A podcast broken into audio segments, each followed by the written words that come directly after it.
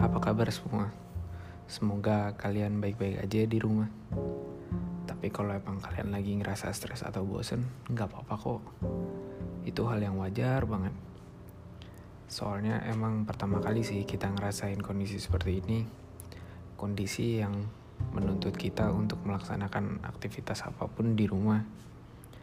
Mulai dari kerja, belajar, aktivitas apa pun itu kita dituntut untuk ngelakuinnya di rumah.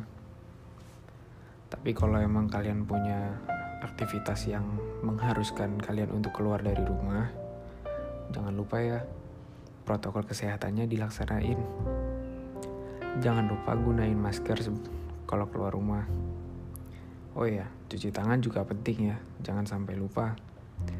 Biarpun itu hal sepele, tapi itu berdampak banget buat kita.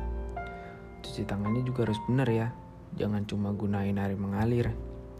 Tapi ikutin tata caranya dan jangan lupa gunain sabun. Oh ya, protokol kesehatan yang lainnya juga jangan dilupain. Tetap jaga jarak aman dan jangan bergerombol. Oke? Jadi buat semua orang yang melakukan aktivitas di luar rumah, semoga tetap sehat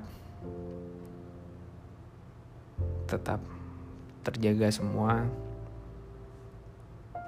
Ya, itu aja sih. Udah dulu ya. Sekian, dadah, stay safe and stay healthy. Dah.